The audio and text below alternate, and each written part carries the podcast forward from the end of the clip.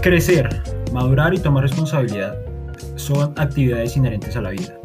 Una de las actividades que nosotros como adultos tomamos cuando crecemos y maduramos es el conseguir empleo, que es aquella actividad donde una persona es contratada para ejecutar una serie de tareas específicas bajo una remuneración. En este caso, vamos a hablar acerca de experiencias, expectativas, anécdotas y muchas cosas más. Así que bienvenidos al primer capítulo de la tercera temporada de Esto es Cuestión de Percepción.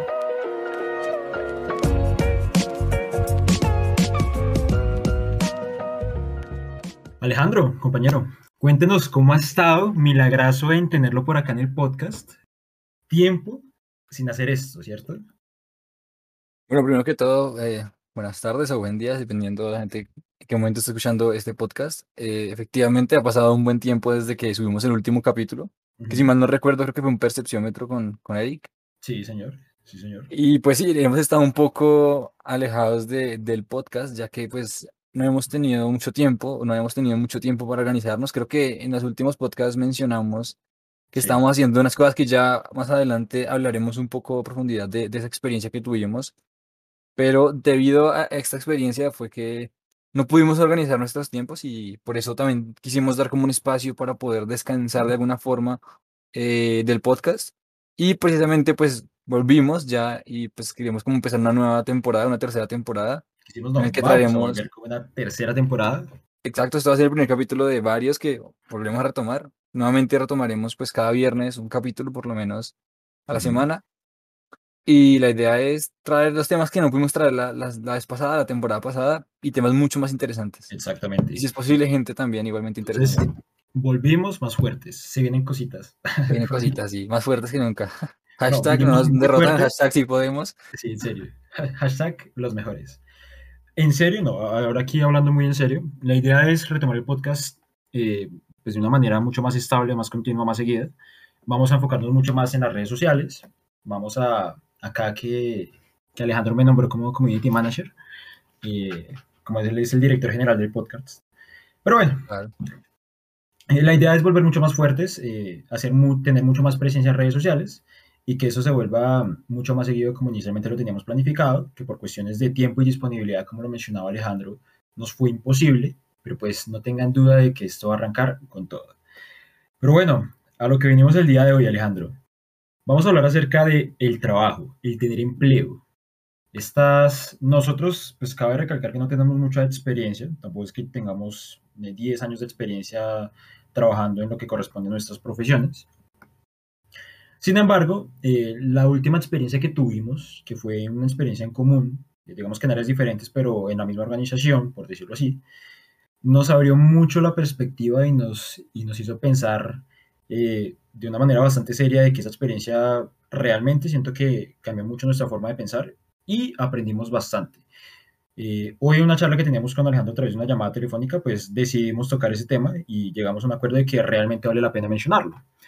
Así que, Alejandro, ¿qué le parece si arrancamos con cuál es la experiencia que hemos tenido nosotros?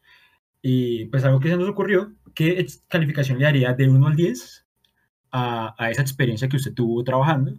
y explique el porqué de esa experiencia. Entonces, la primera experiencia que tuvo mi compañero Diego Alejandro Restrepo es, ¿o fue? ¿Pero se está hablando de que mencionemos la experiencia que hemos tenido en común? de manera muy rápida. No, no, no, no, la que hemos tenido. De manera muy rápida y qué calificación le daría a usted y el porqué de esa calificación. De manera rápida, resumida y sencilla. Pues pero nos falta poner primero contexto. No, no, y ya, y ya veremos el porqué. Porque es que ahorita vamos a hacer énfasis en en dos empleos específicos que tuvimos. Ah, ok, entiendo. Pues la última experiencia que tuvimos, ¿cómo la calificaría? Bueno, de, de 1 a 10, siendo 10 una maravilla y 1 algo muy... Exacto, una porquería básicamente. No sé, no sabría cómo calificarlo. Yo lo pondría por ahí en un, en un 5, la verdad. ¿Y la primera? La primera experiencia que usted tuvo, la práctica. La práctica, no, yo creo que sea un 9. ¿Un 9? un 8, sí. Ok. Ok, ok. En mi caso, yo a la práctica le pondría un 8. no le pondría más. Y a la última experiencia que fue el, digamos que la responsable de mis pesadillas durante cuatro meses, le pondría un 4. Un 4. Ya, ya, ya, andaríamos un poquito más en eso, pero Ya, exactamente. de, de una vez, una vez hemos calificado nuestra experiencia primero, pues yo creo que como entrar un poco más en, en detalle, ¿no? Sí. Lo que decía Brian, nosotros eh, recientemente, bueno, hace poco menos de un año nos graduamos de, de nuestras carreras, por lo tanto no, y, y, pues de hecho nosotros tuvimos la ventaja de, de no tener que trabajar a la par que estudiamos, cosa que es pues Sí. una gran ventaja porque hay muchas personas que les toca, ya sea por la situación económica o por circunstancias que, en nuestro caso no es así, y de esa manera tuvimos la ventaja de poder estudiar, solamente estudiar y enfocarnos en nuestro estudio. Eh, entonces, claro, nosotros pues no, no hemos tenido la posibilidad de trabajar, por lo menos en mi caso, yo nunca había trabajado en nada, eh, ni siquiera vendiendo ropa o, o algo así, nunca había trabajado en nada hasta que yo tuve mi práctica, que bueno, si bien uno puede decir, bueno, una práctica no es del todo un trabajo, pues en mi caso yo sí lo sumo como un trabajo como tal, porque pues mi práctica sí fue muy acorde a, a mi carrera, porque hay, hay personas que tienen prácticas, pero son prácticas que son una basura, o sea, son empresas que los ponen a hacer cosas que no son de, de, de su carrera o los ponen a hacer otras cosas que no, no deberían hacer. Eh, no, no fue mi caso y creo que tampoco el de Brian. Bueno, no creo, no estoy seguro que tampoco el de Brian porque yo, yo estuve presente ahí. Sí, Y- La única persona que conoce toda mi vida. Y, Exacto, así que conozco todo eso así tristemente. Pero a lo que iba era que en nuestro caso, pues nuestras experiencias laborales han sido muy bajas, muy pequeñas. Y de hecho, antes de, de cuadrar para grabar este podcast, yo le decía a Brian, venga, vamos a hablar de trabajo cuando realmente no hemos tenido mucha experiencia ni tampoco hemos tenido mucho tiempo, digamos así, trabajando, ¿no? Pero ahora ya me hizo caer en cuenta de que, bueno, si bien no tenemos mucha experiencia, nos llevamos cinco años trabajando, tres años trabajando, yo qué sé, que tenemos. Hemos tenido pequeñas experiencias que nos han permitido, en primer lugar, conocer algo del mundo laboral y, en segundo lugar, poder conocernos a nosotros mismos en ese mismo mundo, ¿no? Porque no es lo mismo eh, estudiar una carrera, eh, no es lo mismo hacer otras cosas que trabajar, ¿no? Entonces, poder conocernos en ese ambiente es importante, ¿no? Para saber qué nos puede deparar en, un futuro cuando tengamos un trabajo o cuando consigamos un trabajo, ¿no? Exacto. Al igual que Alejandro, mi experiencia es muy, muy corta. La primera experiencia laboral que yo tuve, que no lo considero tanto como experiencia laboral, pero que sí me ha permitido, digamos que, tomar cierta experiencia en ciertos campos, eh, fue en la empresa de mi papá. Mi papá tiene una fábrica de mesas de billar. digamos que yo colaboro con él pues, en, en unas actividades eh, propias de la empresa. Caso como que la semana pasada tuve una reunión pues, para terminar una negociación, pero cosas muy puntuales y muy específicas. Por eso no lo consideraba tanto como una experiencia laboral. La primera experiencia laboral seria y cercana que yo considero que tuve fueron unas prácticas que tuve en Soemac eh, Colombia como eh, practicante de operaciones comerciales. Experiencia que me, que me sirvió bastante porque me permitió ayudarme a organizar, gestionar los tiempos, eh, obtener mejores habilidades comunicativas porque tenía que realizar capacitaciones y demás. Pero digamos que la última experiencia sí me pegó muy, muy, pero que muy, muy duro, porque al igual que Alejandro, el nivel de responsabilidad fue tan alto y tan absurdo para una persona con nuestra experiencia, con nuestra. No voy a decir con competencias, porque las competencias las tenemos y nos preparamos para eso, pero de un momento para otro nos llenaron de una responsabilidad demasiado alta y, y bajo un contexto muy, muy curioso y muy específico. Porque ni él ni yo nos imaginábamos que íbamos a trabajar en... ¿Dónde, Alejandro?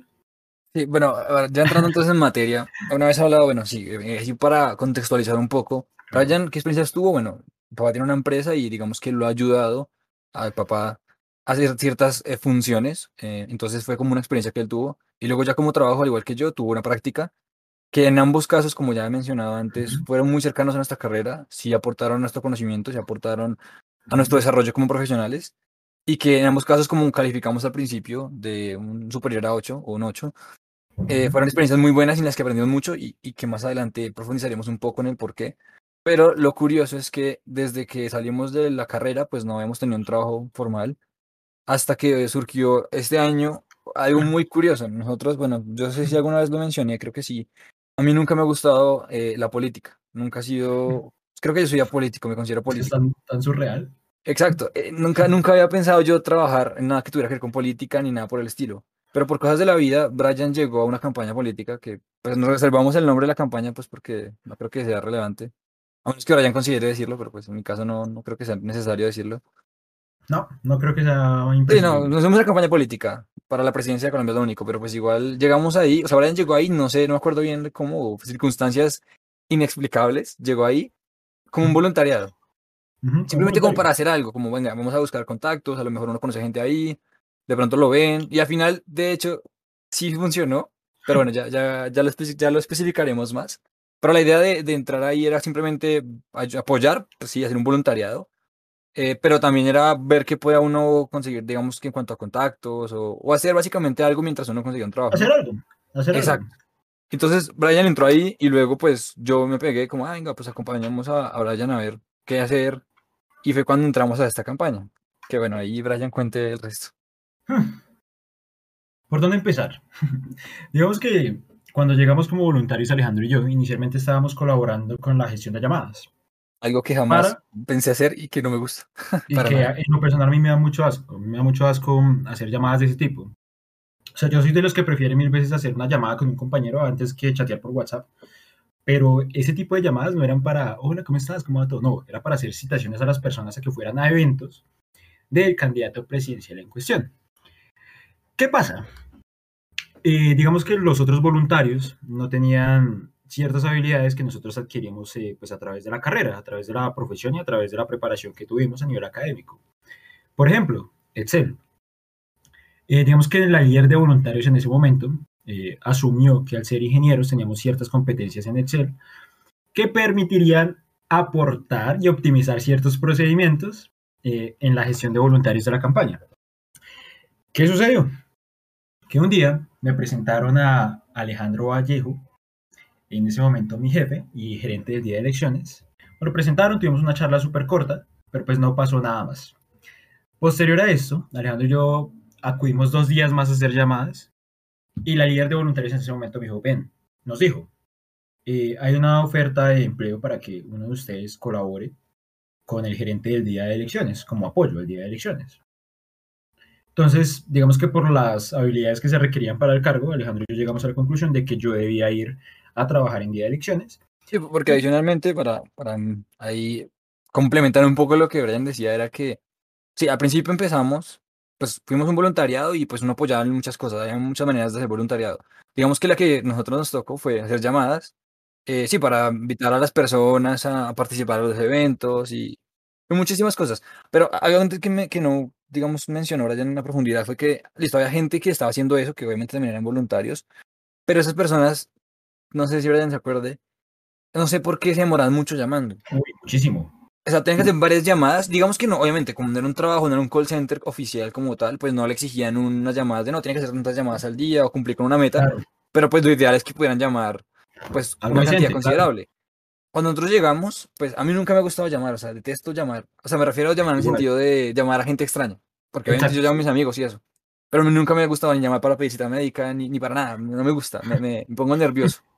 Y yo me acuerdo que el primer día que yo fui, Brian me dijo, venga, tiene que llamar, diga esto. Obviamente nos dan un guion, pero a mí me da mucho nervios. Y Brian me dijo, no, haga una llamada y luego ya, ya relajado. Pues después de, de haber hecho en total pues en total de, todo de toda la experiencia yo creo que tuve más de 500 llamadas, más de 800 llamadas, es decir, más, más, muchísimas más. Sí, claro, muchísimas más.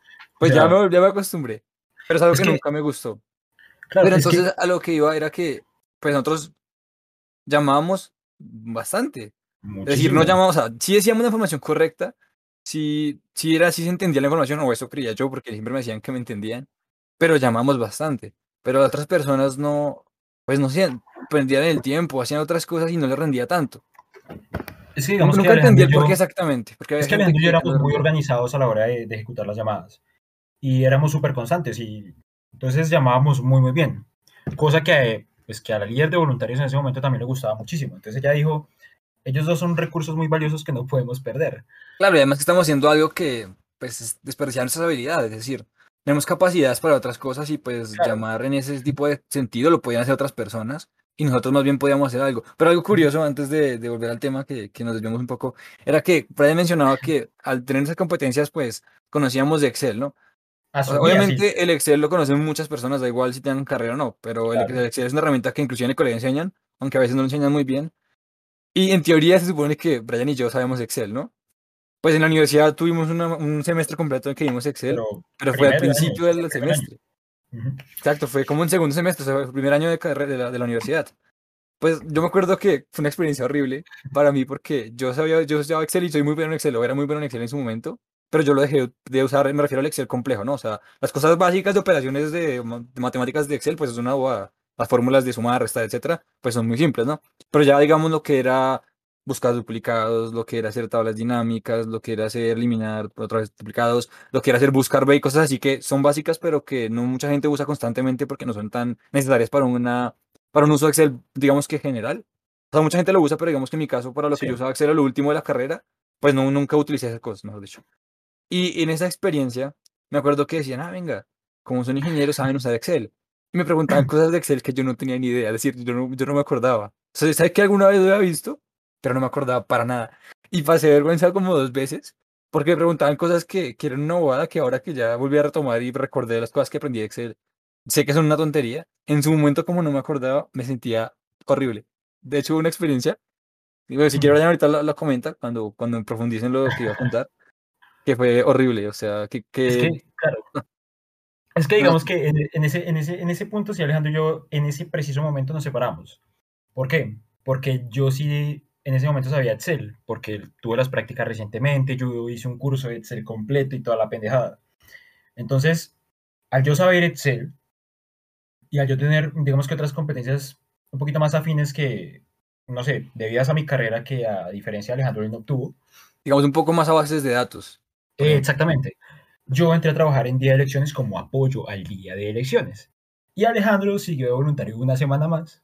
Claro, porque yo me acuerdo Ahorita, que, contamos, las- no, eh, ahorita contamos la anécdota. Yo digo que ahorita la contemos, sí. pero, pero Para- quiero contar también la parte de, de- del, bueno, del desespero, ¿no? De, de las llamadas. a, eh, a eso iba, a eso iba. Porque yo iba a contar la otra Mientras- anécdota. No, no, pero espere, espere, espere. Vamos, vamos por partes. Cuando yo entré a trabajar en día de elecciones, Alejandro y yo no sé, pues seguíamos trabajando en la campaña, pero yo trabajaba en el área del día de elecciones y Alejandro ya estaba, Alejandro seguía como voluntario. Ambos vivimos un infierno. e- Esa primera semana ambos vivimos un infierno sin saber mucho del uno del otro, porque sí estábamos ahí, pero cada uno en su cuento. Claro. Y ahora sí, procede a contar lo que te pasó, compañero. Pues, es que hubo algo gracioso. Como mencionaba yo antes lo de Excel, Bueno. yo en su momento, yo decía, venga, yo sí sé Excel, porque yo lo vi en la universidad y Excel es sencillo, tal. Pero claro, no recordaba que yo ya había dejado de practicar ciertas cosas de Excel, que si uno Claro. no practica, pues se le va a olvidar, porque no lo tiene constante. Es como las matemáticas, por ejemplo. Uno, si uno no repasa ese tipo de cosas, ese tipo de conocimientos, pues uno simplemente los olvida. Entonces, me acuerdo que una vez, eh, ay, de, de hecho por esa misma razón y también por el hecho de que el apoyo que necesitaban en día era con bases de datos, pues yo le dije a Brian que mejor era la opción, porque la líder de voluntarios nos ofreció a los dos la oportunidad. No fue Sí. como que solamente le dijera a Brian, no solamente me No, dijera no, a a mí, los dos, sino a que nos preguntó a los dos, vengan, ustedes quieren esa oportunidad, quién que le gustaría. Entonces yo apenas dije, no, pues bases de datos, Brian, o sea, yo no pego ahí mucho, pues porque mi- mis, digamos que mis conocimientos se enfocan a otra cosa y cambio Brian ya trabajado con bases de datos, en su carrera de bases de datos, entonces yo dije, pues ¿para qué voy a poner a competir contra él si no tiene sentido? Entonces yo dije, no, Brian, igual en ese momento yo sabía que Excel mi- no era muy fuerte en ese momento. Es que, Pero entonces, ahora viniendo con la anécdota, resulta que cuando, bueno, Brian se va para ayudar apoyo de día D, pues la, la líder de voluntarios me dijo, ven, entonces tú pudieras, porque yo en ese momento no iba, nosotros no íbamos todos los días, todo el día. Íbamos tres horas, dos horas por la mañana hasta mediodía y nos íbamos y ya. sí. Íbamos como una vez o dos veces por semana. Pero ese día, eh, la líder de voluntarios nos dijo, ah, ven, ya que Brian se va para el otro lado, tú podrías venir a apoyarme todos los días, todo el día completo, jornada completa acá. Obviamente Yo se te va se te va a remunerar algo porque ya sería como medio trabajo, digámoslo así, aunque sigue siendo un voluntariado. Y yo dije, listo, pues no estoy haciendo nada por ahora mientras busco trabajo y tal, pues no, no lo veo mal. Porque, ah, porque yo me acuerdo que ella me había dicho, o sea, a ese punto no hemos, no hemos especificado eso. A ese, en ese momento que, que ella nos ofreció eso, digamos, a, Brian y a mí lo de apoyar el día de, nosotros ya no pensábamos volver más. Ah, Porque ya estábamos cansados de las llamadas. Es decir, Ajá. nosotros fuimos como por hacer algo, vimos lo de las llamadas y dijimos, venga, la verdad, de las llamadas, pues no es lo nuestro, es muy desgastante, no nos gusta, y pues digamos que vemos que no podemos apoyar de otra manera, solamente llamando. Entonces, pues sentíamos que ya no, pues no deberíamos estar ahí haciendo eso, ya que no nos gustaba mucho. Sí lo hacíamos bien, pero no nos gustaba mucho, y pues, ya que no podemos apoyar de otra manera, o eso pensábamos, pues dijimos, no, pues no volvamos más y ya. Y fue cuando ella llegó y dijo, ah, muchachos, ella sin saber, porque nunca le dijimos, ella dijo, ah, muchachos, ¿quién quiere ir a tal lado? No sé qué. Entonces, Luego cuando ella me dijo, ah, no, lo que tú vas a hacer, si vienes todo el día es ayudarnos con apoyo de, de, de otras cosas, de bases de datos también un poco, pero no tan, digamos, tan complejas como lo de Brian, sino apoyar en Excel y cosas así. Y yo dije, ah, listo, si no tengo que llamar mucho, me parece perfecto. Pues resulta que no, que esa semana siguiente yo seguí llamando como si nada. Y llamaba, eran listas de miles de personas y como éramos tan pocos, pues tocaba llamar mucho. Obviamente no hay una presión real de, ah, venga, tiene que cumplir hoy una meta, como ya había mencionado antes, pero sí, igualmente si yo no llamaba, o sea, igualmente si yo acababa mi lista inicial, hagan en cuenta que nosotros nos imprimían una, una lista de, no sé, 200 personas. Yo la lista la acababa rápido, pero luego era, ah, venga, sigue otra de 200. La acabó, listo, sigue otra de 200. Nunca acababa, era un, era un no acabar, era un ciclo constante. Entonces yo dije, no, yo ya no puedo más con esto. güey. Y hubo un momento que me pidieron una cosa de Excel que yo, no, o sea, en ese momento yo estaba re mal con Excel.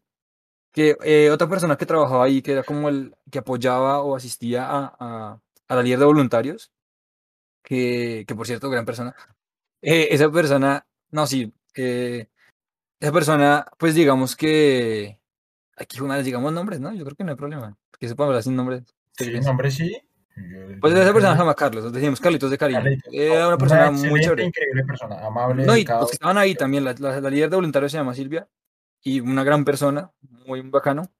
Pero entonces, digamos que el problema era que Carlitos no sabía mucho de Excel, sabía cosas básicas, estaba como yo básicamente en ese, momento- en ese momento, y me pidió una ayuda de, ah, venga, es que quiero buscar unas cosas o quiero como entrelazar unas bases de datos, y me dijo, ¿cómo puedo hacer para yo buscar de esta base de datos información en otra base de datos? Pues claro, um, lo primero que uno se ve en la mente si sabe Excel es buscar B, o con coincidir, o bueno, ot- otro tipo de fórmulas, que son sencillas. Pero yo en ese momento no recordaba esas, fórmulas ni esas funciones.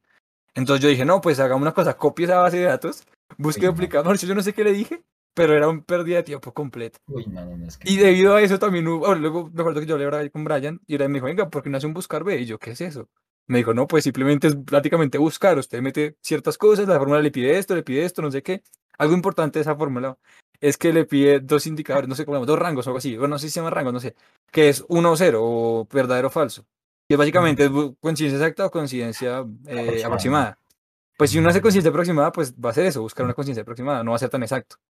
Pues resulta que para eso pues tocaba ser exactos, ¿no? Pues yo no sabía eso. Es decir, yo no, no sé por qué no caí en cuenta, estaba muy pendejo en ese momento. Ahí sí estábamos pues- interconectados los dos, porque él estaba haciendo una base que era propia mía, o sea, propia para mí. Claro, o sea, lo que le entre- o sea, él iba a trabajar con eso que le entregaran. Y de hecho trabajó con eso que le entregaron y hubo un problema debido a que desde el origen había habido un problema. No, no, no.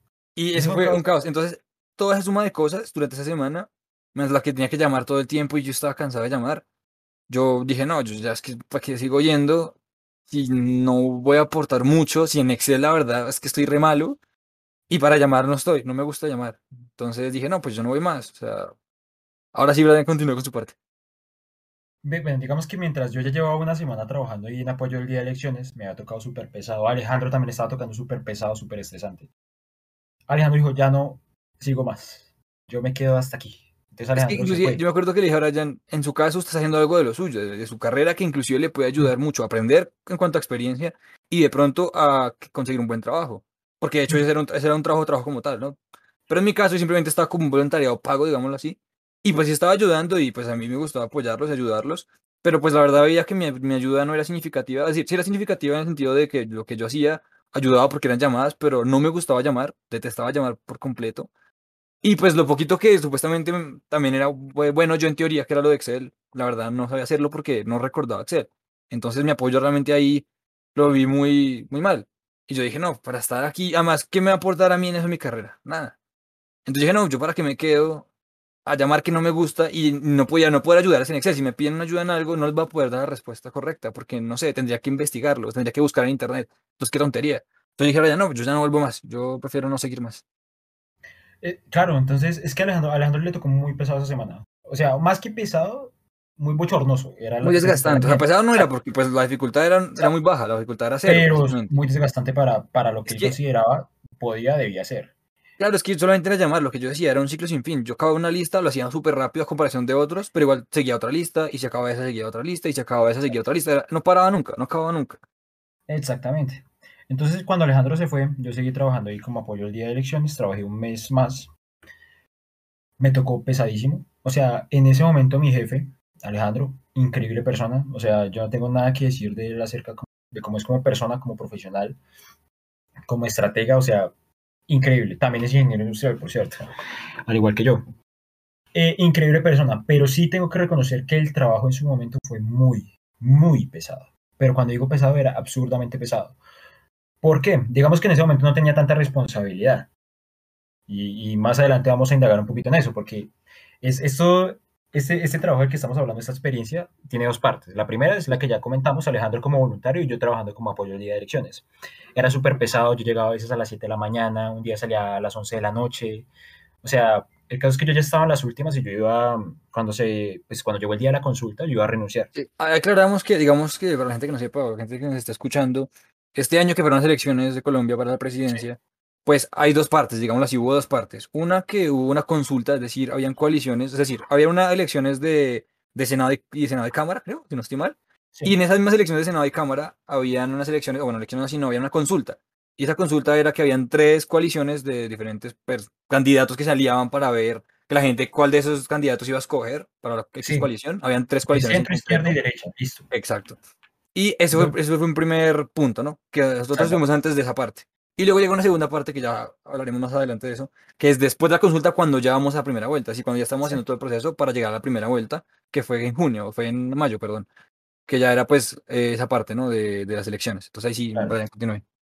Es que, claro, entonces se divide en dos partes. Cuando llegó el día de la consulta yo estaba a punto de renunciar y yo le comenté a mi jefe en ese momento, le dije como, oye, me ofrecieron eh, un empleo en otro sitio, en otro lado, mejores condiciones, mejor paga.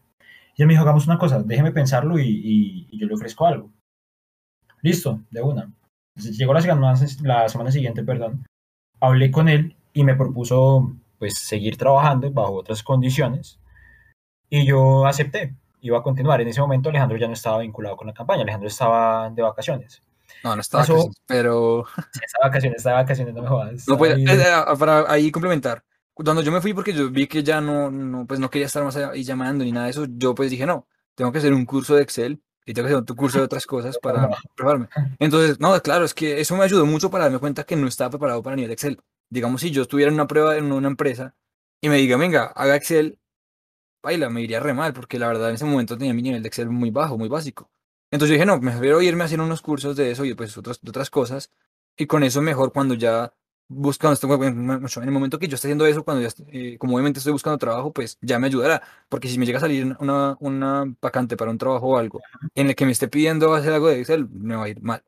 Entonces yo en ese entonces me fui a hacer eso, a hacer curso de Excel y hacer otras cosas. Entonces yo ya estaba, digamos que tranquilo en ese sentido. Pero Brian continuó en el trabajo. Claro, yo seguí con la, con la campaña, seguí como, yo seguí como mes y medio más que Alejandro, más o menos. O sea, porque sí, sí, como mes y medio.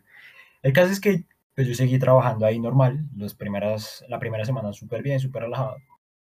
Y el caso es que en ese momento mi jefe dejó de trabajar con la campaña presidencial. Pero eso fue después de la consulta. Eso fue después de la consulta, claro, después de que ya habíamos ganado y de que yo ya había firmado un nuevo contrato. Exacto, digamos que Brian le tocó muy pesado antes de la consulta, de hecho él estaba a punto de renunciar, ya estaba cansado, inclusive se lo comentó a, a la líder de voluntarios, es decir, a Silvia, y ella le dijo, no, mira, piénsatelo bien, no sé qué. Y luego fue cuando él tuvo una oportunidad de laborar por otro lado, pero entonces le comentó a Alejandro, su jefe en ese entonces, dijo, mire, tengo esta otra oportunidad, la verdad me gusta trabajar aquí, pero pues esta oportunidad es mejor. Entonces él dijo, venga, espérese, lo hablamos la otra semana, después de la consulta, y miramos a ver y usted me dice qué piensa. Entonces ya ha pasado eso, lo que le, ofreció, le ofrecieron ahora ya fue mucho mejor y dijo, hágale, hágale, le, hago. Listo. Continúo yo en la campaña, pues hoy, no sé si es importante aclarar, pero el candidato por el cual estábamos eh, trabajando en la consulta, Alejandro y yo, pasó y ganó la consulta. Por ende, seguimos en la campaña. Pues yo seguí en la campaña inicialmente. ¿Qué pasó después de esto? El jefe con el que yo firmé pues, un nuevo contrato con unas mejores condiciones se desvinculó de la campaña. Entonces yo empecé, pues yo me quedé solo en día de elecciones, porque día de elecciones básicamente éramos él y yo, nadie más. Y recordemos que yo estaba contratado bajo la modalidad de apoyo al día de elecciones. El caso es que pasó el tiempo yo me empecé a quedar solo en la campaña, yo empecé a hacer las, eh, las previsiones, yo empecé a hacer el presupuesto, hice incluso hasta datos electorales, que eso no era algo que me competía. Y después de que Alejandro, mi, mi jefe en ese momento, se fue, yo empecé a tomar una responsabilidad mucho, mucho mayor, inicialmente sin que nadie me lo dijera. ¿Por qué? Porque es que yo era el único que estaba trabajando en día de elecciones, entonces yo me estaba encargando de absolutamente todo. Hubo un punto en el que yo le dije a Alejandro, parce, eh, Alejandro sí se a refiere, necesitar". se refiere a mí, ¿no? No Alejandro Vallejo, el jefe. No, Alejandro, a Diego, acá mi compañero presente en este hermoso. Sí, porque increíble claro, como somos Alejandro, la gente Claro, claro. Eh, el caso es que yo un punto en el que le dije, Alejandro, Silvia está necesitando otra vez que usted vuelva, hágale, venga, venga y trabaje en la campaña, no va a trabajar obviamente conmigo porque yo estoy en día de elecciones, pero usted siga. Y ahí es donde comienza lo bonito, porque ese fue el punto, fue que Alejandro llegara y a los dos se nos arruinó por completo absolutamente todo. No, porque a- no por algo que hubiera hecho Alejandro o porque hubiera hecho yo, sino porque en ese preciso momento fue cuando, al menos para mí, las cosas empezaron a complicar. Y digamos que Alejandro tuvo un inicio medio suave, pero después fue Sí, cuando de todo hecho, explotó. El Cuando, es que- Brian- cuando pasó eso, que fue después de la consulta, Brian Sí. me dice, venga, eh, Silvia está necesitando que alguien le apoye, no ya no para llamadas, sino por un apoyo ya, digamos, a la parte de la gestión de las llamadas. Porque claro, ¿qué pasa con las llamadas? Ellos no tenían un call center, como era la parte de voluntarios, entonces no tenían un call center como tal, con computadores cada persona que anotara las informaciones, no, no. Simplemente era otra, otras maneras, digamos, más arcaicas, muy más rústico. muy rústico, por decirlo de alguna forma, y claramente a ellos les tocaba un pesado. A ellos me refiero a Silvia, que era la líder de voluntarios, y a Carlitos, que era como el apoyo de Silvia. Entonces, Silvia necesitaba a alguien más que le apoyara con otras cosas, y entonces ella dijo, venga, yo conocí a Alejandro, él me- pareció que era muy bien, entonces para no traer a alguien diferente que podía, pudo- había podido hacer, dijo, no, pues digámosle a él. Entonces Brian me dijo a mí, ah, Silvia está necesitando a alguien, pues usted va haciendo esto mientras tanto, no va a hacer llamadas, sino apoyar otras cosas mientras usted consigue trabajo, yo dije, listo, pues mientras yo consigo trabajo, igual yo ya en ese punto yo ya había acabado el curso de Excel, ya había acabado otras cosas que tenía que hacer. Entonces yo dije, listo, sí, puedo ir, voy a ir haciendo eso mientras no sea llamar, porque la verdad yo no quería llamar, es que estaba muy desgastado de llamar. Yo no lo conté, pero en el último momento que yo decidí, no volver más fue porque me saturé. De hecho, me, me dolió mucho la cabeza. Yo sé que es una bobada, porque pues son llamadas, pero en para mí no me gustaba hacer eso Es y yo le metía muchísimo. Un día que durante, eran las 9 de la mañana y a las once y media ya había acabado como 300 llamadas. No paré en ningún momento, o sea, llamé como desgraciado. Entonces quedé saturado de la cabeza, me dolía mucho. Yo dije, no, es que esto no, no es para mí. Si puedo ayudar con otra cosa, perfecto. Pero si es llamadas, prefiero no, no hacerlo. Entonces por eso fue que me fui también, en parte. Pero luego cuando yo dije, cuando Brian me dijo eso, yo fui, hablé con Silvia, ella me dijo, no, mira, hay esto, tengo que hablar con la persona que encarga- se encarga de aprobar el presupuesto, pero cuando me lo, cuando me lo apruebe, pues te puedo contratar y ya sería un trabajo y sería como, serías como un apoyo acá. Y yo dije, listo, perfecto. Dale, no tengo problema. Pero pues me dijo eso y pues obviamente al final nunca le aprobaron ningún presupuesto. Entonces yo por ese lado no fui que, que regresé. De hecho pasó más tiempo antes de que me volvieran a llamar. Pasado todo ese tiempo, Brian estaba ya, ya se había ido Alejandro Vallejo, el jefe de él, y él ya estaba prácticamente solo. En la, él era el apoyo de día de elecciones, pero luego el, el líder de día de elecciones se fue, entonces quedó apoyando solo él, siendo el día de elecciones, básicamente. o sea, Luego pues, ya, luego llegó otras personas, pero el único ingeniero en, en ese grupo era Brian. Y luego otras personas que llegaron eran abogados y tenían otras profesiones que sí eran muy válidas, claramente, pero para la parte de gestión no eran tan buenas porque pues no tenían ese como ese enfoque, ¿no? Su enfoque era más político. Es que, bueno, ¿qué sucedió? Digamos que en un punto dado, en un punto determinado, eh, yo colaboré con alguien que es mi colega compañero Juan César, que fue la única persona que yo puedo decir que nunca me dejó morir en toda la campaña, que él ni siquiera estaba vinculado a la campaña, él iba al- inicialmente como voluntario y él me apoyaba en día de elecciones. Eh, inicialmente, listo, arrancamos todo bien con Ancísar, súper chévere. Eh, llegó una persona más que fue a apoyar al día de elecciones, pero en un momento dado esa persona se desapareció y no volvió a ir al día de elecciones. Entonces, Eh, esa persona era la que ahora iba a ser el gerente de día de iba a elecciones, ser el, día de- el nuevo gerente del día de elecciones. ¿Qué pasó? Después de que hubo una encuesta, una encuesta que no vamos a mencionar los nombres ni nada de eso, él dijo, esto no va a funcionar, yo me voy. Se fue. Eh, me quedé básicamente yo solo, otra vez, con el día de elecciones. Y fue, o sea, como, no sé cómo mencionarlo, era tan, tan grande la responsabilidad y la cantidad de cosas por hacer, y que, y que estaba yo solo, y que la campaña no quería traer a nadie más, que dijo, compañero, eh, queremos que seas el día de elecciones, el gerente del día de elecciones. Pues yo asumí la responsabilidad, ¿por qué? Porque básicamente ya la estaba haciendo. O sea, desde que se fue mi primer, pues Alejandro, mi jefe, yo me quedé básicamente con el gerente del día de elecciones. De hecho, un día yo me lo encontré y él me dijo, solicita la gerencia. Y yo, ¿pero para qué? Es más responsabilidad. Después me tocó casi que obligado a aceptarla.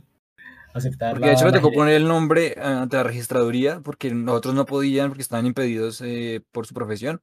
Y a él le tocó a fin de cuentas sí o sí. ser el gerente y ser la cara del día de elecciones. Claro, entonces cuando yo llegué inicialmente como apoyo al día de elecciones, ayudando a hacer Excel y pendejadas, ahora me tocaba ir a las reuniones con los registradores, me tocaba tener reuniones con otras fuerzas políticas, me tocaba encargarme de las, de las bases de datos que antes hacía, me encargaba de los datos electorales, me encargaba de, de la gestión de testigos electorales, de conseguir los testigos, de coordinar con los coordinadores departamentales, mejor dicho, se volvió una cosa tan absurdamente abrumadora que realmente no se lo recomiendo a nadie. ¿Por qué? Porque la cantidad de responsabilidad era demasiado, demasiado alta. Y si algo llegaba a pasar mal en el día de elecciones, ¿a quién le iban a echar la culpa? Acá a su, a su compañero que les está hablando. Y, o sea, lo, lo, que les digo, fue tanta la responsabilidad para la experiencia que tenía que usted inicialmente le diga, no, tú vas a llegar como... Y tú recién egresado, sin experiencia, te digan, vas a ser el gerente del día de elecciones, de la campaña, de tal candidato presidencial. De un candidato presidencial, no un candidato cualquiera, un candidato muy, muy fuerte, muy reconocido. Y muy importante. muy, muy importante, o sea, no era cualquier, no era cualquier cosa. Claro, y en ese punto que habrían tenido todo ese estrés, toda esa presión, yo todavía estaba pues en mi casa tranquilo, bueno, buscando trabajo y otras cosas, y pues yo de vez en cuando le ayudaba con cosas muy básicas, la verdad, porque pues yo no era mucho lo que pudiera ayudar ahí. Y luego fue cuando otra vez nuevamente Brian me dijo, ah, venga, es que sí, ya está necesitando urgentemente alguien que ahí, digamos que ahí ahí yo no estaba tan paila. O sea, todo se empezó a mejorar cuando se llegó. Claro, sí, o sea, en ese momento estaba un poquito pesado, pero lo manejaba. Porque ahí todavía el que supuestamente era en su momento el líder estaba. Entonces luego Brian me dijo, venga, no, si bien a alguien ya, porque tiene muchas cosas y la idea es que lo apoyen. O sea, básicamente sería como otro apoyo a esa parte. Entonces dije, listo, hágale. Fui y ya me dijo, no, sí, mira tal. Y yo dije, listo, perfecto, voy, voy a ir a apoyar y, y perfecto, hagámosle. Entonces yo empecé a ir y efectivamente no tenía que hacer llamadas, cosa que me gustó, porque en ese entonces ya las llamadas se habían reducido casi prácticamente a, solamente una persona llamando.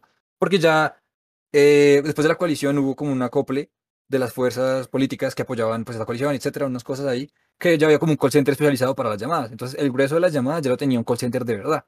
Entonces ya yo llegué ahí a apoyar otras cosas que, al principio, lo que mencionaba Brian, era un poco más relajado en mi caso, eh, porque pues lo que hacía sí era importante, pero era más sencillo, era más simple, no tenía tanto, tanto responsabilidad, no tan complejo. O sea, al principio me, costó un poco adaptarme. Eh, básicamente lo que yo hacía era como, como tener contacto con las personas mediante un chat de información. Exactamente. Eh, obviamente no, no tenía nada que ver con mi carrera, o sea, yo no lo hice por mi carrera ni por la experiencia para apoyar mi carrera, pero dije, venga, pues ellos necesitan a alguien que los apoye y yo necesito hacer algo, básicamente. Entonces, ya listo. Entonces, yo llegué a ayudar y pues al principio era como, qué pereza responder mensajes, pero luego me volvieron eso eh, pues llegaban muchos mensajes, pero pues yo los sabía como bandear. Obviamente a veces tenía que preguntar a, Silvia porque ella era la que conocía todo eso, ella, era, ella es muy experta en política, aunque no, no, no sea política como tal. Creo que es periodista, pero ella siempre ha estado como en el mundo de la política, entonces ella como que yo le preguntaba, ven, aquí qué respondo. Y luego poquito a poquito fui cogiendo experiencia y, tuve esa capacidad de, de agilidad de, de, comunicación y comunicación efectiva para responder todas las cosas que surgían, porque a veces hay gente que que decía cosas, preguntas muy fuertes, o sea, muy fuertes no me refiero, sino complejas de, venga, ¿qué piensas de candidato sobre esto? Entonces me tocaba a mí indagar en, porque como yo no conocía mucho, me tocaba indagar en sus propuestas, me tocaba indagar en redes sociales oficiales del, del, candidato para poder yo interpretar y, bueno, interpretar no, sino para poder saber qué poder responder y cosas así. Eso me ayudó mucho, digamos que en cierta manera, a poder tener esa capacidad de, bueno, no de análisis, pero sí de, de respuesta, ¿no? De poder saber cómo responder ciertas dudas en ciertos aspectos, ¿no? Una comunicación efectiva. Una, exacto, en general engloba en una comunicación efectiva. Y creo que lo hice muy bien, la verdad, porque yo respondía a esos mensajes. De hecho, yo acababa súper rápido los mensajes. y me iba muy bien. Y tenía mucho tiempo, en ese momento tenía mucho tiempo libre, entre comillas, porque yo respondía a eso. Y no había mucho en lo que tuviera que apoyar. Yo pensé que tenía que apoyar más cosas en ese momento. Pero no, ya éramos básicamente el grupo de, voluntarios nacional, éramos solo tres. Eh, Silvia, que era la líder, que tenía que hacer muchas cosas, porque yo me o sea, ella hacía un montón de cosas, pero digamos que ya con lo que yo le ayudaba y con lo que le ayudaba a Carlitos, ya se le bajaba la, la cantidad y ya podía enfocar en esas cosas que hacía. Carlitos hacía sus cosas, que también creo que eran varias cosas, pero pues él lo tenía acomodado y perfecto. Y yo, pues con las cosas que surgieran. Entonces el apoyo no era mucho. Entonces, pero luego ya empezó lo fuerte. Eh, ahí llegar. Después de que Alejandro volvió, ambos tuvimos un mes donde nos tocaba más o menos relajado, bien. Pero todo empeoró con la salida de la encuesta esa, que, que fue la primera, la, la, que mencioné ahorita. Porque en ese, momen ese momento marcó un antes y un después en la campaña, en todo sentido, en todo sentido, a nivel presupuestal, a nivel estratégico, a nivel de ánimos, a nivel de personal, a nivel de absolutamente todo. En ese momento fue cuando eh, a mí me nombraron como gerente del día de elecciones y cuando Alejandro se volvió básicamente imprescindible en el equipo de voluntarios. Entonces, ¿qué pasaba? Si yo llegaba a renunciar, la campaña se quedaba sin, sin día de elecciones.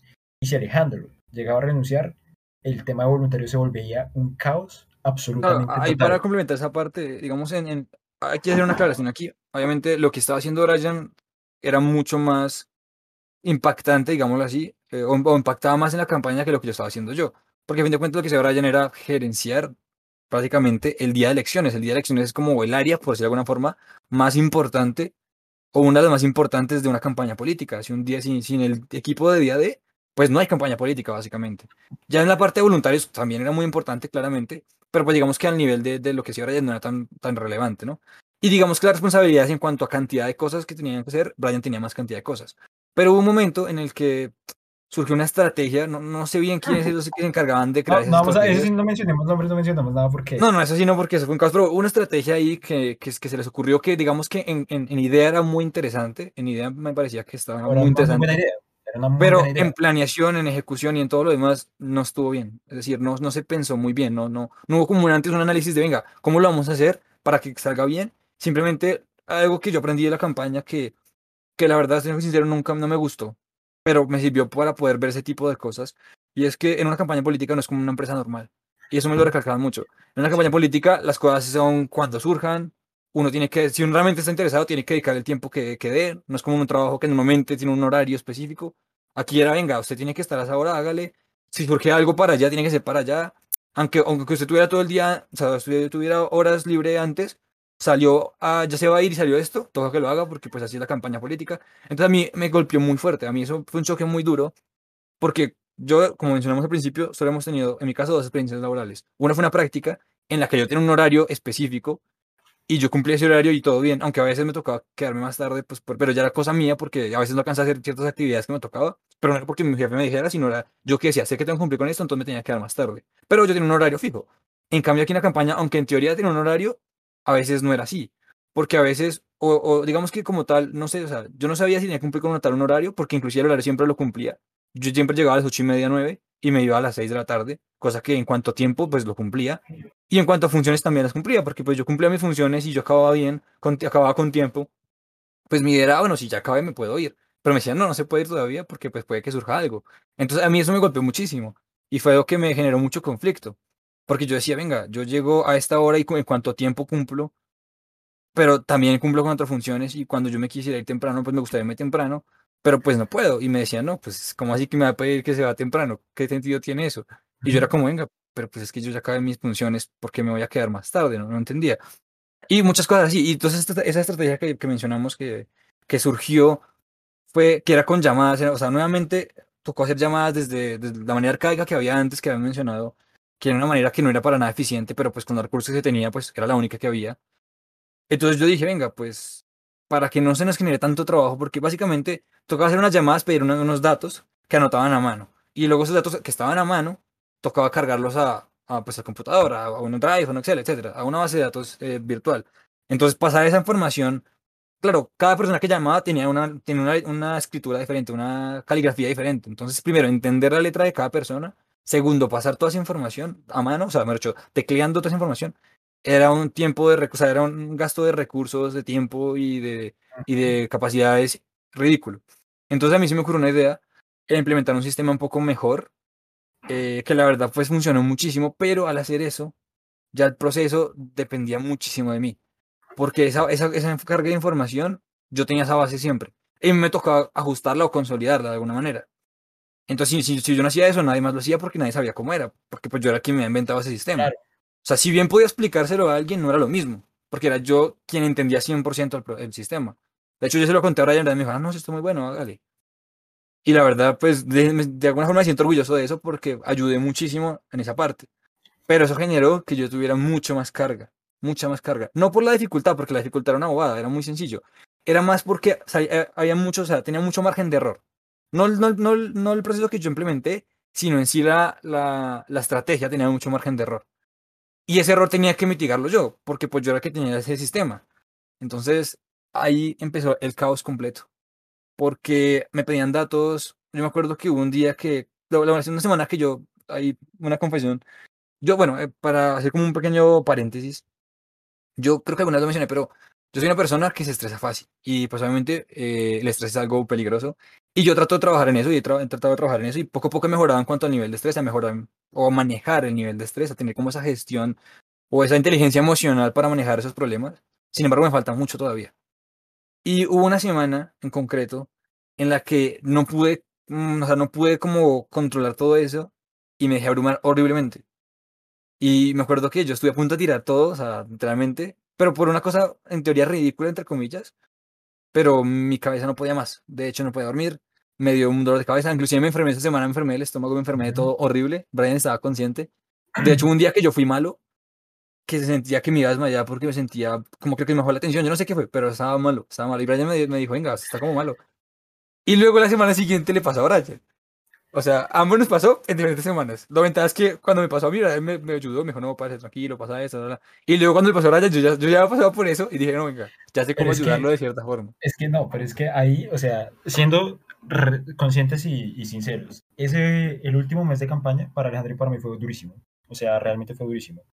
Ahora, bueno, pues, ¿por qué estamos mencionando todo esto? Porque más adelante vamos a poner un poquito de contexto acerca de qué aprendimos, para qué nos funcionó, qué habilidades obtuvimos, qué cambiaríamos, lo repetiríamos o no.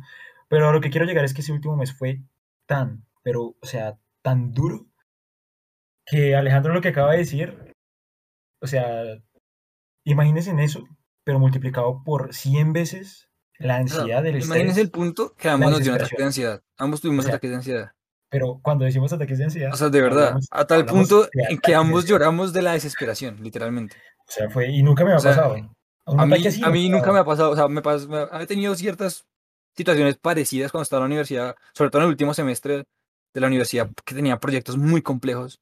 Que creo que lo mencionamos, sí, sí, en un podcast lo mencionamos. Me conté a Brian que yo tuve un proyecto muy complicado, pero este nivel de ansiedad no fue nada comparado con eso. Nada como eso y no era porque sea, no era, no era porque fuera complicado, no era porque fuera mucho trabajo en sí lo que me tocaba hacer, sino era porque dependían muchas cosas de mí, de mi, de mi gestión. Entonces los errores que se hacían, porque es que hubo muchos problemas por muchas cosas, o sea, hubo errores por los computadores a veces no funcionaban bien, entonces a veces algunos clubes con unas bases no funcionaban y entonces quedaban mal. Algo que siempre jodía mucho era que se cruzaban, o sea, como las bases eran tan pesadas y los computadores que teníamos no eran tan potentes, habían errores.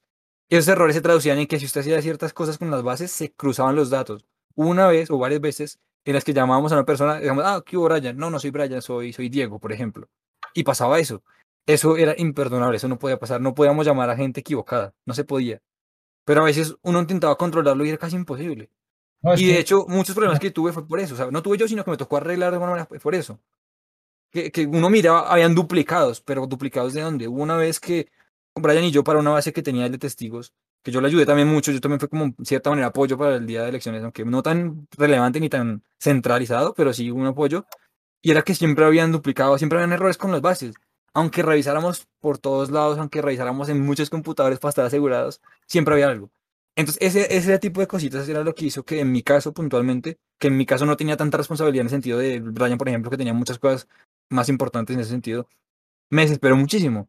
Y además, cosas como que venga, me toque, me, me pase esto ya porque me lo están pidiendo. Entonces, claro, yo era como, no, pues pucha, eh, esa ansiedad tan horrible me, me frustró, me, me, me, golpeó muy duro, la verdad. Es que no, o sea, o sea, realmente fueron momentos bastante, bastante complicados, porque en mi caso, digamos que estaba pasando por el momento en el que necesitaba unas cosas que eran imprescindibles sí o sí para el día de elecciones. Una de esas cosas era que la gestión de testigos electorales. La campaña estaba muy colgada con ese tema. ¿Por qué? Porque no nos habían habilitado presupuesto y, digamos que estaba bastante complicado. ¿Cuál fue el detonante? Que al yo ser el gerente del día de elecciones, eh, la gestión de testigos electorales queda bajo mi responsabilidad. Y habían periodistas de medios muy masivos que literalmente me escribían y me llamaban. Me decían, ¿qué pasa que la campaña de tal persona no tiene testigos electorales. Y claro, entonces toda esa, eh, digamos que toda esa, esa información llegando de repente, no solamente de ellas, sino de, de otras personas, de, de otras áreas, y, y, tantas cosas que había que hacer para el día de elecciones, tanta coordinación, tanta, dicho, tanta responsabilidad en un punto tan, hemos dicho, tan, tan sobre el tiempo, porque realmente no teníamos más tiempo, hizo que yo literalmente estallara. Yo estaba, digamos que yo tenía dos, dos chicas mías, dos empleadas, y ellas me dijeron, oye, cálmate. Eh, Ancisa también dijo, oye, cálmate, voy a almorzar. Yo ni siquiera había almorzado, no había dormido. Salí de ahí, o sea, yo salí diciendo, me voy a relajar, fue a bajar, se abrió un vaso de agua y ahí exploté. O sea, ahí fue cuando, o sea, realmente no, no me controlé. Y por cuestiones del destino, o sea, no sé por qué, yo bajé y Alejandro salía del baño preciso. Yo, o sea, yo me acuerdo. O sea, realmente, si no es por Alejandro, yo no sé qué hubiera pasado de mí en ese o sea, es que eso fue literalmente una semana después a lo que me pasó a mí. Literalmente una semana después. Pero cuando me pasó eso, esa semana antes, yo, esa fue esa semana en la que empezó ese proceso de, de ese sistema que yo he implementado, que fue mejora tras mejora. Día, cada día aprendía y mejoraba, aprendía y mejoraba, aprendía, aprendía y mejoraba sobre la marcha. Porque no había manera de decir, venga, paremos un día, organicemos las cosas bien y arranquemos de nuevo. No, no había manera. Era sobre la marcha todo y todo era para allá. Y lo que decían, digamos, Silvia, que era como mi jefe, entre comillas, bueno, sí era mi jefe, ella era muy bien y, digamos que era muy chévere, muy tranquila. Eh, digamos, uno le decía, venga, estoy enfermo, ah, listo, tranquilo. Pero es cierto que ella también tenía presión, o sea, el jefe de ella, o no sé, las personas que estaban por encima de ella en el sentido jerárquico, pues le pedían las cosas para allá. Sí, bienito, esto ya. Pues ella no lo hacía, nos pedía, o a Caritos a mí que éramos su apoyo. Entonces, así mismo como le pedían a ella todo para allá, y venga, esto ya, no sé qué, ya, este dato ya, ella me lo pedía a mí. Y eso es algo que me chocaba porque, pues claro, yo nunca tenía experiencia laboral salvo la práctica. En la práctica nunca fue así. De hecho, en la práctica fue todo lo contrario. El que, que se ponía presión para entregar las cosas era yo mismo. Ni siquiera mi jefe me decía, venga, esto para allá. No, mi jefe era como, ah, venga, ya entregó, perfecto. Porque yo decía, yo era el que buscaba a mi jefe para decir, venga, le voy a presentar lo que he hecho. Y él era como, perfecto. Pero en este caso fue lo contrario. En este caso era, era mi jefe, entre comillas, que Silvia en este caso, la que tocaba pedir todo para allá. Obviamente no era por capricho de ella que dijera, venga, es que me dio por joder a, a este man hoy. No, no, no, era porque se lo pedían a ella. Yo en su momento no lo entendía, yo era, pero ¿por qué me molesta ahorita? ¿Por qué si ya acabamos el horario laboral, por decirlo así, por qué me está molestando? Y luego fue como que yo entendí, yo dije, venga, no, es que no es que me quiera molestar, evidentemente no, es que a ella le pasa lo mismo. y es que es así, eh, algo que me dijo ella y que me chocó mucho fue, una campaña política es así, si no le gusta, pues váyase, literalmente. Y ella me, dijo eso una vez en la que yo le dije como, es que me parece muy mal que, que pues, que, que, digan las cosas así, las estrategias así, sin planearlas, porque pues pasa precisamente esos errores. ella me dijo, mira, te voy a decir lo que me dijeron a mí una vez. Una campaña política es así. Si no te gusta, pues, obviamente sin ser grosero, ¿no? Pero me refiero que es la idea, ¿no? Que si no te gusta, pues, pues no deberías estar aquí, porque pues una campaña política es de sacrificio, es de esta manera. Eh, no es como una empresa normal, no es como una plan, no es como, es como una corporación normal. Aquí pasa esto. Entonces, pues si tú no te sientes bien, no pasa nada, te puedes ir, pero pues así no, no, esto no va a cambiar. Y eso me chocó muchísimo. Eso fue algo que también en parte hizo que yo me desesperara mucho. Porque yo era como, pero ¿cómo así? O sea, ¿cómo va a ser eso así? ¿Cómo va a ser tan desordenado? Porque algo que sí es una crítica que yo le hago a esto es que era mucho desorden.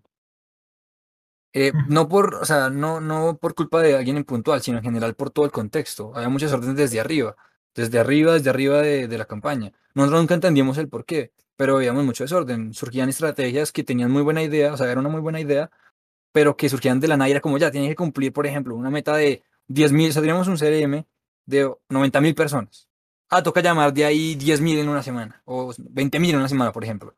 Era imposible. Con los recursos que teníamos era imposible. Pero tocaba. De alguna manera tocaba. Y yo era como, venga, es que no se puede, no, no hay manera. No, no importa, hágale. Entonces era algo que yo decía como... Es que fue muy, fue muy complicado. ¿Qué sucedía? Era una campaña que por una u otra razón estaba muy desarticulada, no estaba organizada entre sus propias áreas, entre sus propios departamentos, entre los mismos encargados. Y, pues eso que generaba, que hubiera mucho caos en todos los lados, en todos los sentidos. Digamos que yo ahí en el día de elecciones dependía, no dependía, pero sí requería mucho del equipo de Alejandro. Pero ¿qué pasaba? Que es que el equipo de Alejandro también tenía muchas cosas que hacer.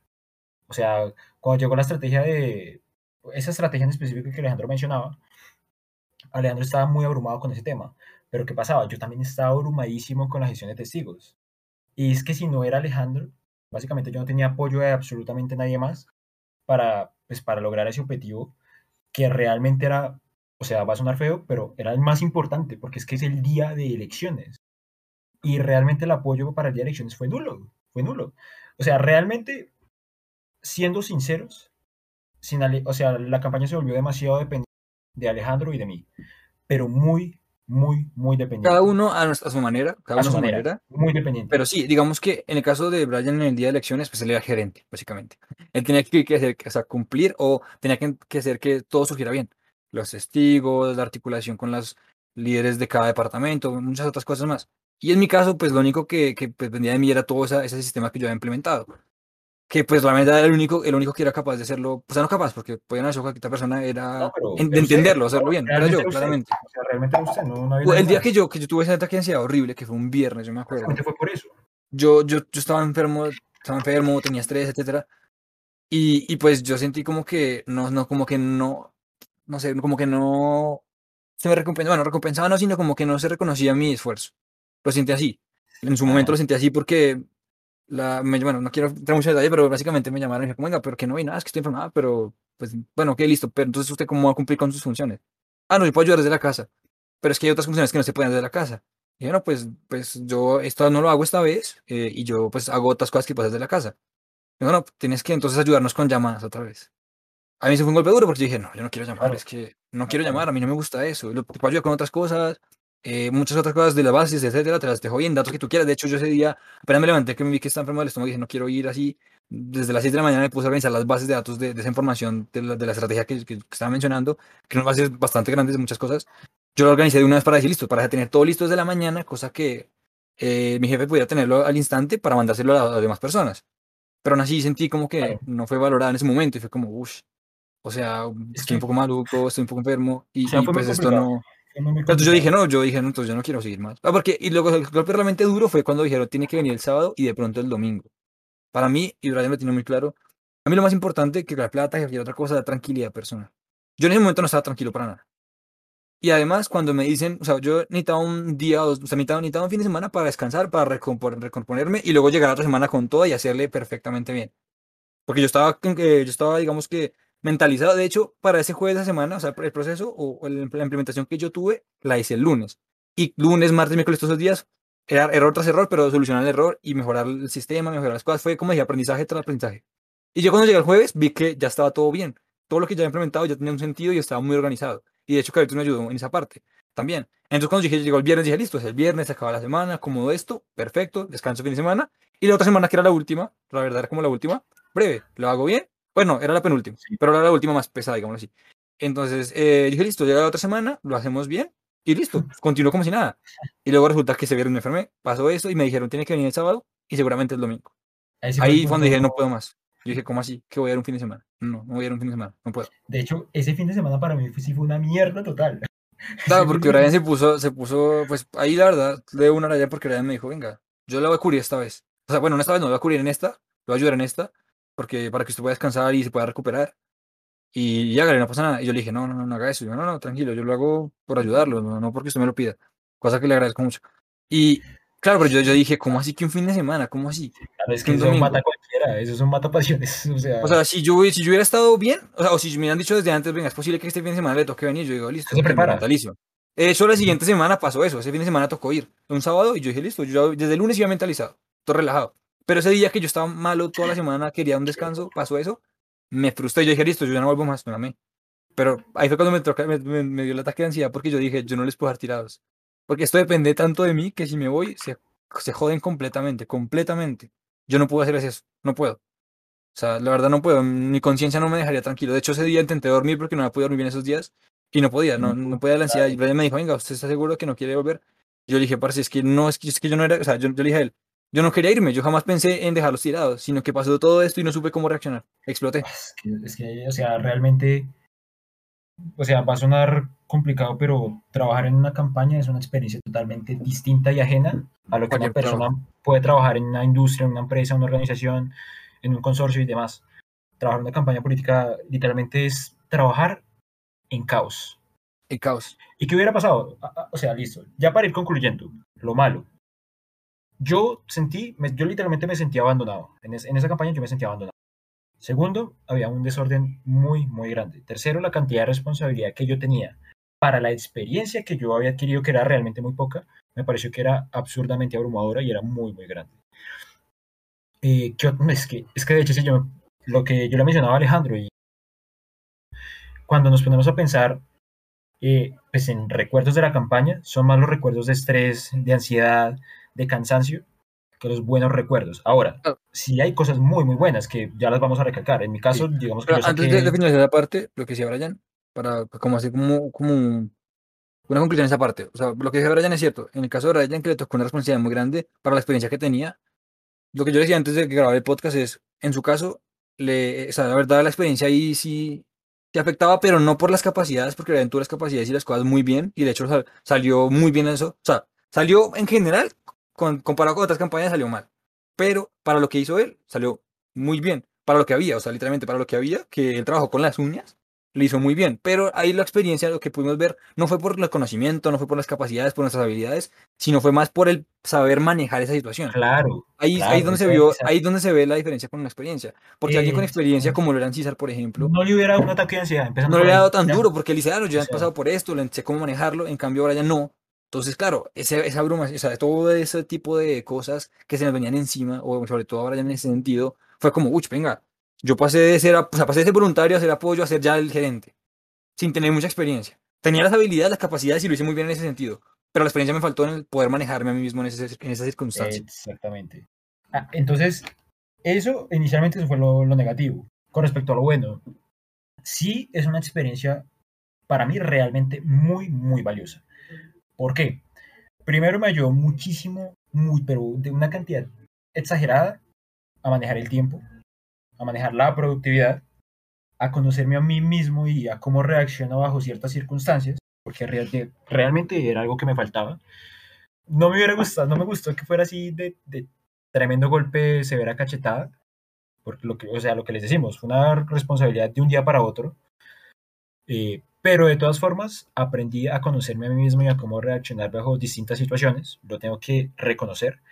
Y algo que para mí es muy importante, que creo que es lo que más recalco y resalto de la campaña, adquirí muy buenas habilidades de liderazgo. ¿Por qué? En cierto punto de la campaña a mí me permitieron contratar a tres personas, a tres chicas que son súper juiciosas, súper dedicadas. Y realmente yo considero, y, yo creo que Alejandro puede pensar, bueno, no sé, no sé qué, piensa, pero yo creo que él piensa que realmente hice un muy buen trabajo liderándolas a ellas. Y es algo que realmente yo valoro muchísimo. El, tema del liderazgo es, digamos que es algo que todos necesitamos aprender para ejercer como profesionales más adelante y en ese momento creo que lo hice bastante, bastante bien. Eso lo bueno. Otra cosa que es muy buena, pero ya es aparte de, las habilidades, de la experiencia y demás, fueron los contactos que conseguí. Eso, eso no lo puedo negar. O sea, en ese sentido, eh, yo siento que cumplimos el objetivo de que inicialmente teníamos como voluntarios. Conseguimos muchos contactos. Inicialmente yo, pues de llegar como voluntario a pasar a hablar con cónsules, con senadores, con ministros, con gobernadores, o sea, con personas que tienen realmente mucho, mucho poder, eh, realmente puede hacer contacto con esas personas y gracias a eso, voy a decir que no, gracias a eso hoy tengo empleo. Y, digamos que eso es una de las cosas buenas que puedo resaltar de la campaña.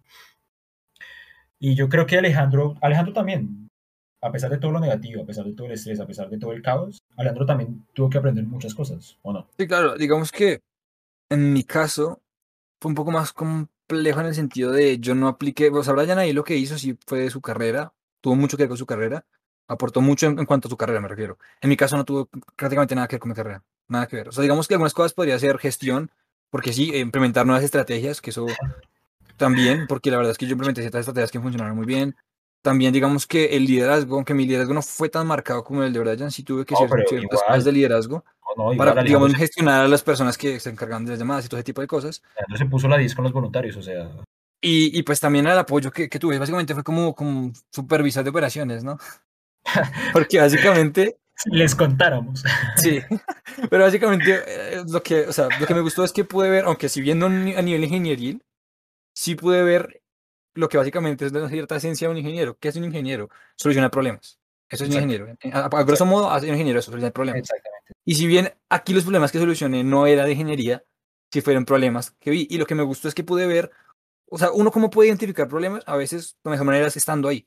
Cuando uno está en un proceso y ve que algo sale mal, uno dice, venga, eso sale mal. Y si yo hago esto para mejorar esto, ¿por qué no? Y eso me pasó, y lo que me, que me gustó fue verme en esa circunstancia. Cuando yo vi ese, ese, ese um, sistema arcaico que mencionábamos antes, para esa estrategia yo dije, venga, esto no es viable así que yo me puse a pensar, venga, ¿qué podemos hacer para hacerlo más mejor, más, más, eficiente, más, más ágil, más fácil? Y luego dije, venga, esta idea que estuve, o sea, pensé en una idea y dije, venga, esta idea puede ser muy buena. Y efectivamente lo fue, porque si no hubiera sido un caos más, o sea. Es que realmente Alejandro optimizó, o sea, Alejandro optimizó muchos procesos, realmente muchísimos procesos en, en el tema de voluntarios. Pero bueno, eso Pero- digamos que a grosso modo fue la Claro, campaña. Digamos que para yo mencionar la parte, o sea, negativas, hubo muchas cosas, claro. Si yo me quiero, si me, yo me La quiero centrar en pequeñas cositas, hay muchas La- cosas malas, La pero también hay muchas cosas buenas. Sí. Digamos, ¿qué, ¿qué es lo que me llevo yo de eso, de esa experiencia? Primero, las personas que conocí. O sea, Sí, hubo gente claro. muy bacana. Sí, Digamos sí, que claro, mencionábamos, claro. por ejemplo, Silvia, que fue como mi jefe, muy bacana. Digamos que algo que sí Claro. menciono es que a nivel de como jefe y, empleado, como subordinado, no me gustó mucho. Pero con fuera de ese contexto, muy bacana. O sea, como persona, muy chévere, súper tranquila, relajada, eso me gustó. Eh, Carlitos, que digamos Carlitos, o sea, no hemos mencionado eso, nosotros éramos como los más jóvenes ahí, la verdad. Éramos los más jóvenes ahí. Todos ellos tenían más de 30 años, o sea, básicamente. Bueno, unos tenían veintitantos, pero digamos que en general otros éramos los más jóvenes. Pero no, o sea, en contexto, o sea, personas que están vinculadas y trabajan directamente. Usted y yo éramos los, los más jóvenes, Los seguro. más jóvenes. Y, y, lo, y, lo, y lo curioso o interesante de eso fue ver esos mundos, por decirlo así. Nosotros éramos los recién egresados, jóvenes, con esa vitalidad, por decirlo así, y conocer a esas personas, por ejemplo, en caso mío, Silvia, Carlitos, que, que pues ya son, digamos, Silvia, ya una, digamos que mamá, esposa, etcétera, una dinámica diferente. Carlitos también es una persona ya, pues no es joven, pero, pero igual tiene esa vitalidad. Entonces uno conocer a esas personas diferentes, pensamientos y diferentes cosas, uno como, Y "Uy, trabajar con ellos. y trabajar con ellos. Y la verdad, lo que, o sea, unas cosas que, mejor, que más me llevo positivas de esa experiencia fue esas, las personas que conocí, con las que compartí, con las que trabajé. ¿Qué, qué más me llevo también yo? El aprendizaje que tuve a nivel personal. A nivel de, de conocimiento, no, no fue mucho, pero de, de, de nivel personal fue demasiado. Porque, obviamente, esa, esa superación que tuve, que fue algo muy malo, de ahí puedo rescatar algo positivo que es saber cómo manejarme, decir, venga, no quiero volver a pasar por eso. Sé, sé que lo sé que, o sea, puedo entender qué fue lo que me llevó a eso, entonces cuando esté en una situación similar, digo, no, ya sé cómo manejarlo para no llegar a ese punto.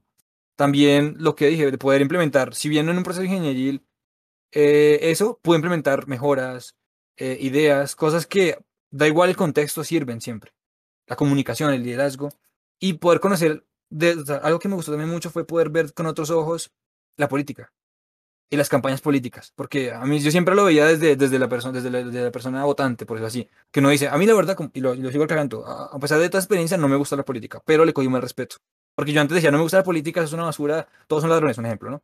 Pero luego estando ahí yo dije, venga, es más que eso, eh, la verdad es algo mucho más interesante, no es solamente un, un tipo que se para al frente a, a hacer propuestas, aunque sean falsas, y luego votenme, no, hay mucho más atrás, hay muchas personas trabajando por eso, eh, la parte de comunicación, la parte de voluntarios, la parte de dirección, la parte de presupuesto, muchas cosas, es como una empresa, más loca, sí, más desorganizada puede ser, pero es una empresa, a fin de cuentas. Eso me pareció muy interesante porque pude ver la política de otra manera y, y cogerle respeto, decir, venga, esto no es cualquier cosa y eso hay que también respetarlo porque a fin de cuentas somos seres políticos, ¿no? Los seres humanos somos seres políticos y la política, aunque no nos guste, es, es importante.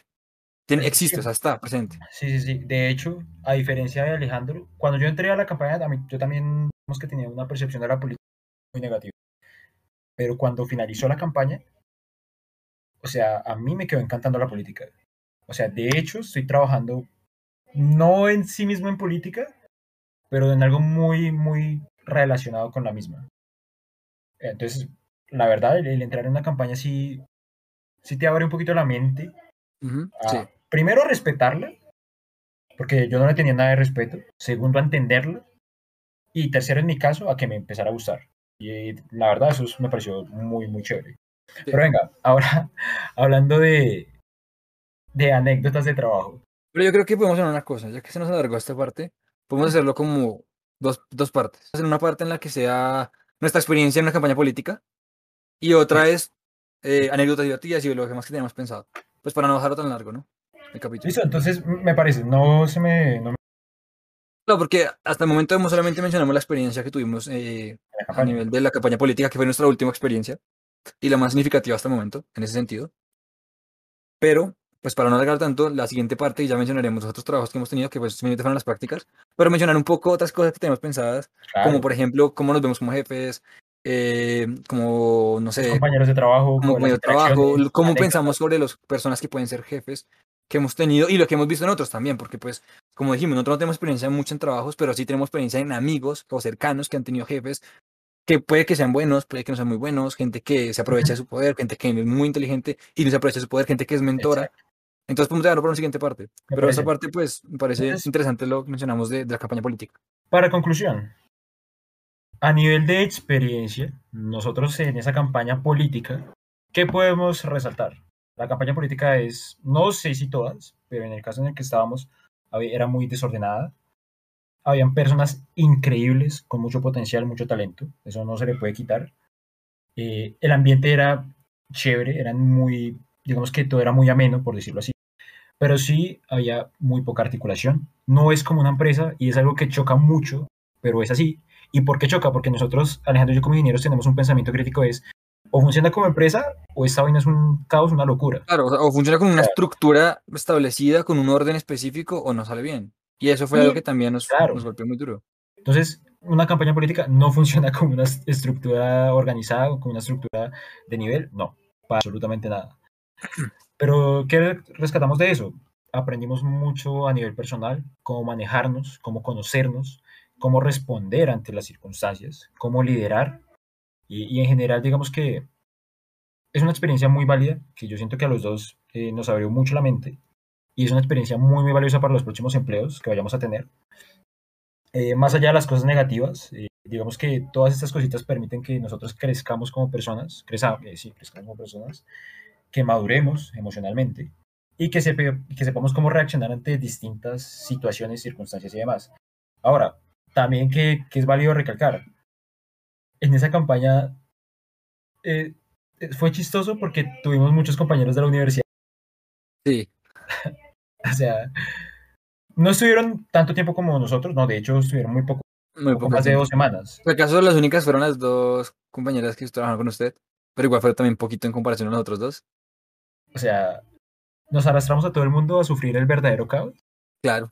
Pero lo interesante es que fue una experiencia para todos. Y lo interesante, y es que siempre recalcamos, bueno, no sé si alguna vez lo hemos recalcado, pero digo que nosotros siempre vamos a querer apoyar a nuestros compañeros, a nuestros amigos, a la gente cercana a nosotros. Eh, Y no porque sean nuestros amigos, es decir, no por como, ay, por conveniencia de, ay, venga, entonces, como un palanca me refiero, no como una palanca de, ay, como es mi amiguito, entonces lo ayudo. No, es, es mi amigo y lo ayudo porque es mi amigo y porque sé sus capacidades.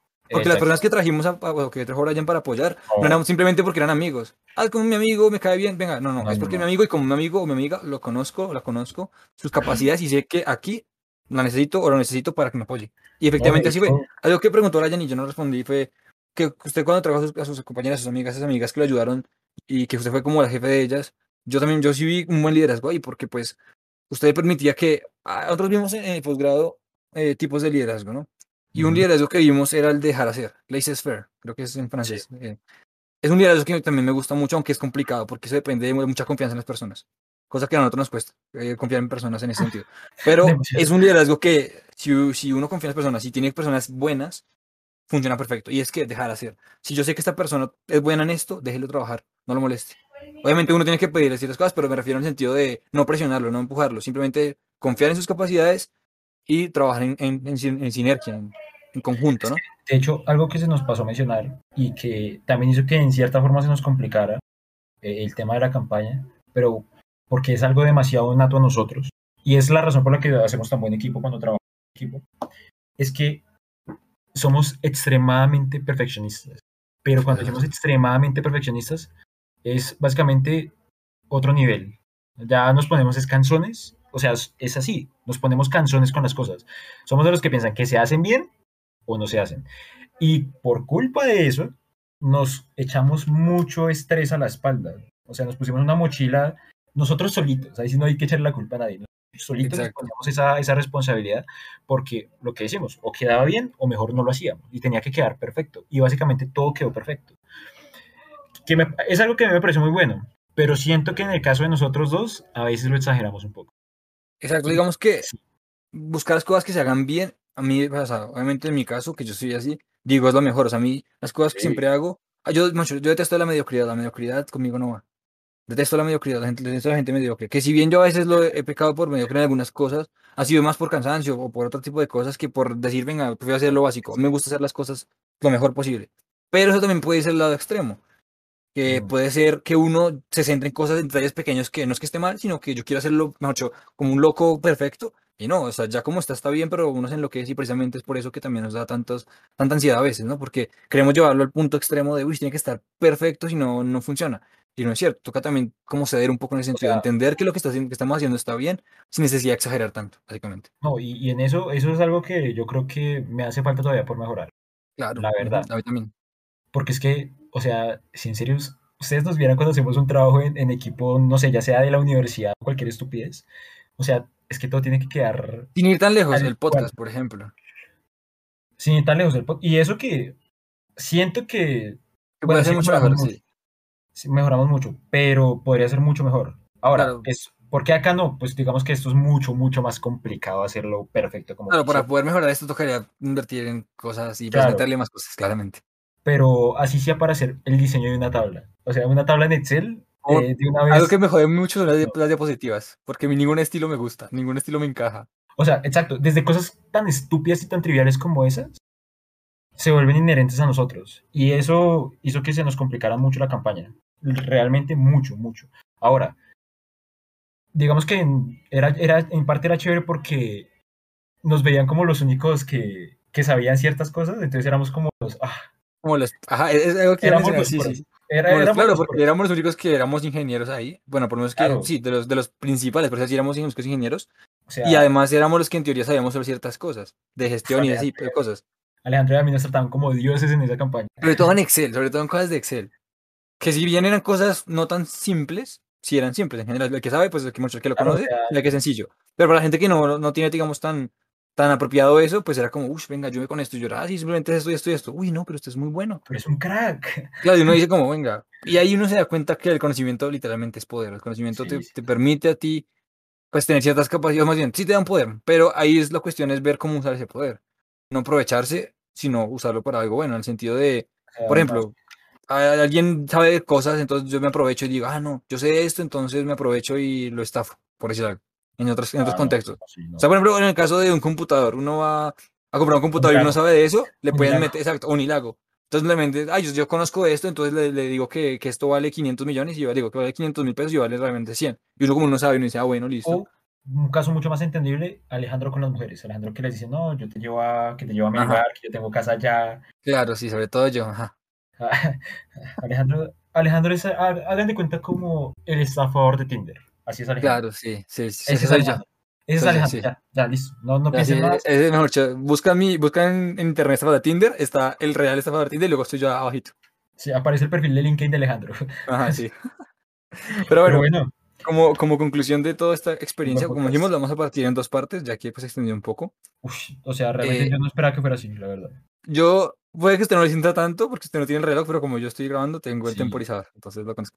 Pero bueno, les decíamos que vamos a partir en dos partes. Una va a ser, pues, lo- hablando de trabajo, pero específicamente en esta experiencia en una campaña política, y la, y la siguiente parte va a ser más un poco sobre la otra experiencia que hemos tenido, que no han sido muchas, y también, pues, cómo lo vemos como jefes, compañero de trabajo, y lo que mencionamos antes, ¿no? De cómo vemos a los, pues, y los jefes, y etcétera. O sea, es más, para dejarlos ahí con, las, con, con la intriga, Alejandro salió con una persona de la campaña. Ajá, claro, yo. Sí, Ya. sí, ya, ya hablaremos de eso Así después. se va a acabar el podcast. Pero bueno, muchachos, muchísimas gracias por escucharnos. Esperamos que se hayan divertido, que se hayan entretenido un buen rato, eh, que la hayan pasado bastante bien. Esta tercera temporada vamos a volver con toda. Digamos que esto es un capítulo algo más trivial, porque queríamos arrancar con algo de, de este estilo. Pero se vienen temas o muy ridículos o muy, muy serios con personas que saben bastante acerca de los temas que vamos a tocar. Así que no olviden seguirnos en nuestras redes sociales. Esperamos que estén muy, muy, muy bien. Y Alejandro, Pues digamos que para terminar, como dijo Brian, volvemos con toda. Esta vez procuramos organizar nuestros tiempos, porque obviamente dejamos el podcast de lado no porque quisiéramos, sino porque no teníamos cómo organizarnos. no, Pero el podcast- básicamente por la campaña, ya. Sí, sí, exacto, sí, básicamente por la campaña y, y en parte pues también porque queríamos descansar de esta campaña y pues eh, otras cosas. Pero el podcast nos sigue gustando mucho, o sea, se- seguimos teniendo la misma idea que tuvimos el primer día, que es, queremos hacer eso simplemente por entretenimiento, para entretenernos a nosotros y si existe alguien que le gusta y se entretiene con nosotros, pues también. Eh, y pues queremos traer temas muy interesantes, como en su momento dijimos que, que al final no pudimos traer, pues esta temporada pensamos traerlos y, y muy, muy, charlas muy interesantes, muy profundas, digamos así, y también charlas un poco más triviales, pero, pero entretenidas, ¿no? Entonces, pues al final simplemente decir que esta experiencia fue, me refiero, la experiencia de la campaña política fue fue algo que no pensaba que, que pudiera pasar. o sea, nunca pensé trabajar en una campaña política. Algo que no sé, no sabría si lo repetiría. Yo creería que no, aunque no sé, Ni nunca se sabe. Pero me aprendí muchas cosas, sobre todo de mí mismo. Entonces recordar que todo en la vida, como una campaña política, es cuestión de percepción.